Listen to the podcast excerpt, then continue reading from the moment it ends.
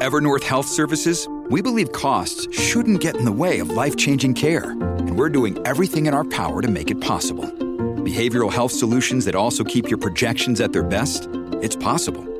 Pharmacy benefits that benefit your bottom line? It's possible. Complex specialty care that cares about your ROI? It's possible. Because we're already doing it. All while saving businesses billions. That's Wonder made possible. Learn more at evernorth.com/wonder. Podclass, i podcast di classe editori.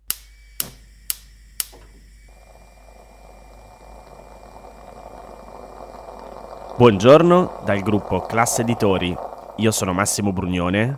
Oggi è martedì 16 gennaio e queste sono notizie a colazione, quelle di cui hai bisogno per iniziare al meglio la tua giornata.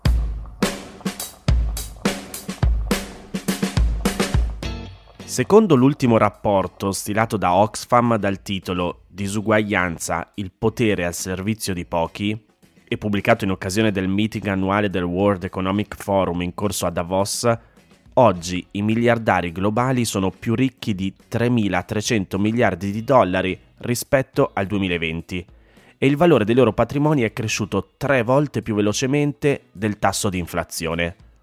Come spiega anche Rossella Savoiardo su Milano Finanza, dal 2020 i cinque uomini più ricchi al mondo, cioè Elon Musk, Bernard Arnault, Jeff Bezos, Larry Ellison e Warren Buffett, hanno più che raddoppiato in termini reali i propri patrimoni, da 405 a 869 miliardi di dollari, a un ritmo che secondo le stime ammonterebbe a 14 milioni di dollari all'ora.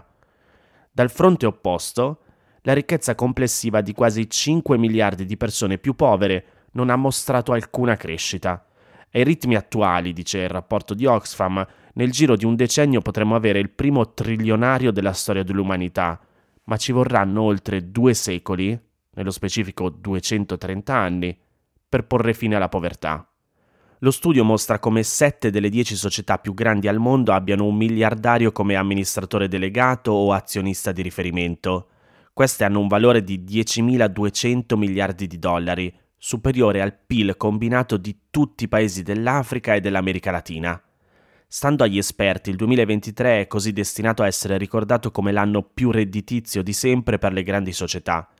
Complessivamente 148 tra le più grandi aziende al mondo hanno realizzato profitti per circa 1.800 miliardi di dollari tra giugno 2022 e giugno 2023, con un aumento del 52,5% degli utili rispetto alla media del quadriennio 2018-2021. Per ogni 100 dollari di profitti generati da 96 tra i maggiori colossi globali, 82 dollari sono andati ai ricchi azionisti sotto forma di dividendi o riacquisti delle azioni proprie. E se avete ascoltato la puntata di ieri sulla tassazione, Qui si capisce bene perché dicevamo che i più ricchi, paradossalmente, arrivano a pagare in percentuale meno tasse. Molti di quei colossi globali si distinguono poi per salari bassi e scarsi oneri fiscali. L'analisi di Oxfam sui dati della World Benchmarking Alliance relativi a 1600 tra le più grandi aziende del mondo rivela anche come solo lo 0,4% di esse si sia pubblicamente impegnato a corrispondere ai propri lavoratori un salario dignitoso e a supportarne l'introduzione lungo le proprie catene di valore. Per quasi 800 milioni di lavoratori occupati in 52 paesi, i salari non hanno tenuto il passo dell'inflazione.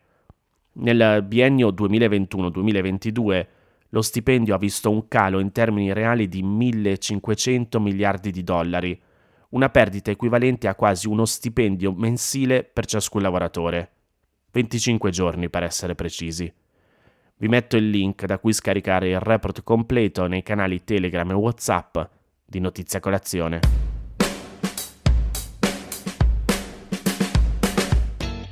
Open Policy ha pubblicato un articolo in cui sottolinea come nelle ultime settimane il governo Meloni abbia raggiunto alcuni importanti traguardi per quanto riguarda il Piano Nazionale di Ripresa e Resilienza, il PNRR. Tuttavia, le criticità su questo fronte sono tutt'altro che risolte. Una recente relazione curata dall'Ufficio parlamentare di bilancio con dati aggiornati a novembre scorso delinea un quadro abbastanza preoccupante.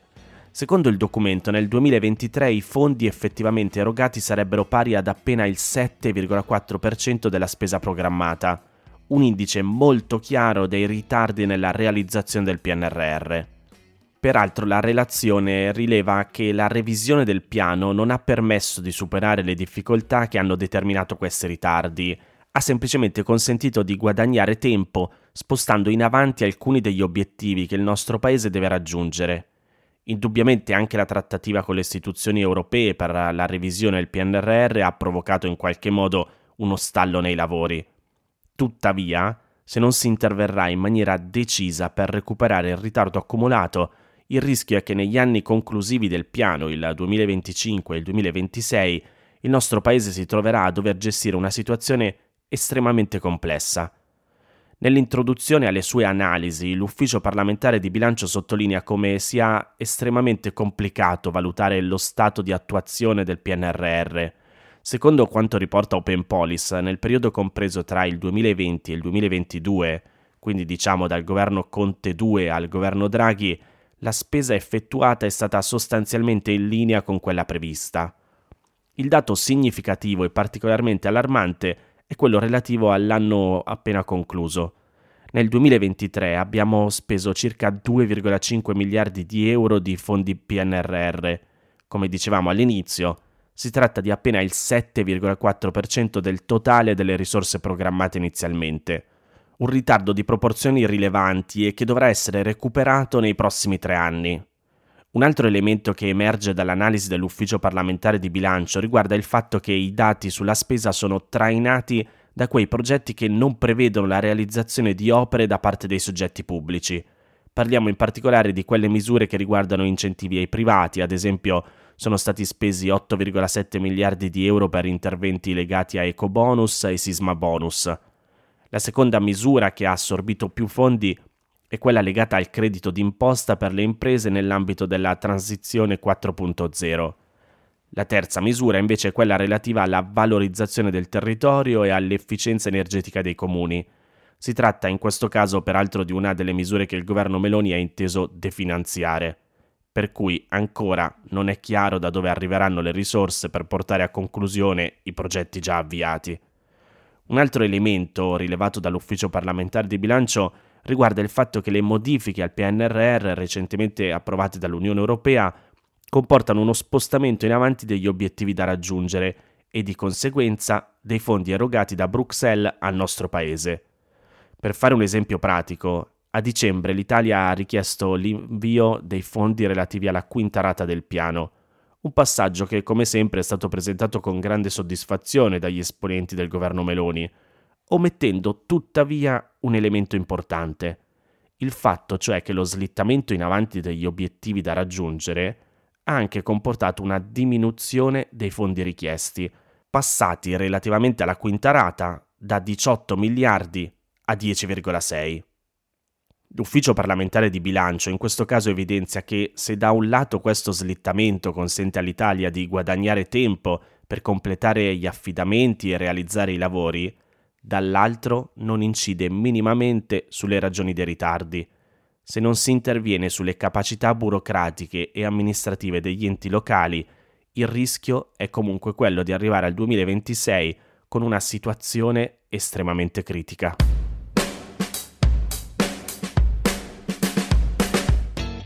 Secondo le prime proiezioni uscite nella notte, Donald Trump avrebbe vinto i caucus dello Iowa, prima tappa del processo di selezione per la scelta del candidato repubblicano alla Casa Bianca. Come spiega Wired, con l'apertura dei cosiddetti caucus in Iowa, ieri è iniziato ufficialmente il percorso delle primarie che porterà verso le elezioni presidenziali di novembre negli Stati Uniti. Si tratta del calcio d'inizio di un lungo percorso elettorale che terminerà in estate con la nomina dei due candidati del Partito Democratico e Repubblicano che si sfideranno alle elezioni presidenziali del prossimo 5 novembre. Ma come funziona questo percorso? Uno dopo l'altro per i prossimi 5 mesi tutti i 50 stati e territori statunitensi terranno le primarie usando due diverse modalità, le elezioni tradizionali e i caucus. L'uso delle primarie per scegliere il candidato o la candidata da presidente e vicepresidente è obbligatorio negli Stati Uniti ed è parte integrante del sistema elettorale del paese, anche se non è previsto esplicitamente dalla Costituzione. Questa prima fase rappresenta uno scontro interno tra le correnti dei principali partiti americani e al momento i favoriti sono il presidente in carica Joe Biden e l'ex presidente Donald Trump. Mentre nel Partito Democratico la vittoria di Biden è quasi scontata, gli occhi sono tutti puntati sul Partito Repubblicano. Trump continua a essere travolto da numerosi scandali, processi e divieti di partecipazione alle primarie in alcuni stati. Tuttavia è considerato il favorito. Il suo posto come candidato presidente potrebbe essergli sottratto da Nikki Haley, ex governatrice della South Carolina ed ex ambasciatrice alle Nazioni Unite.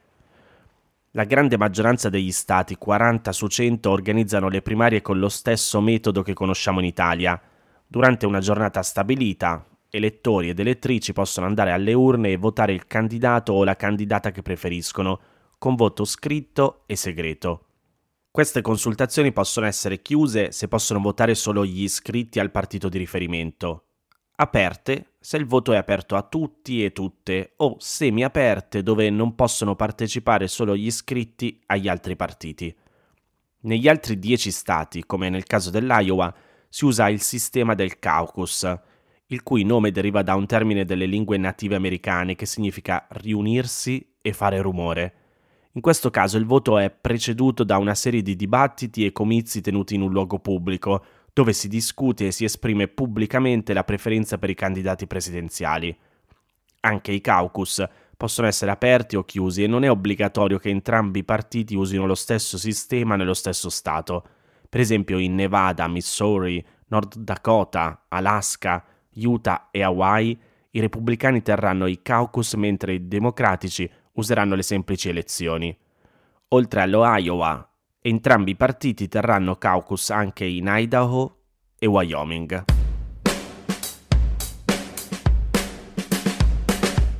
Queste erano le notizie a colazione di oggi. Se volete suggerirmi alcune notizie o mandarmi i vostri commenti su quelle trattate, potete scrivermi all'indirizzo notiziacolazione.it. Se volete rimanere aggiornati ci sono il canale Telegram e Whatsapp di Notizia Colazione, li trovate nel sommario della puntata insieme al link per gli altri podcast del gruppo Classe Editori. Io vi aspetto domani per iniziare insieme una nuova giornata. Un saluto da Massimo Brugnone.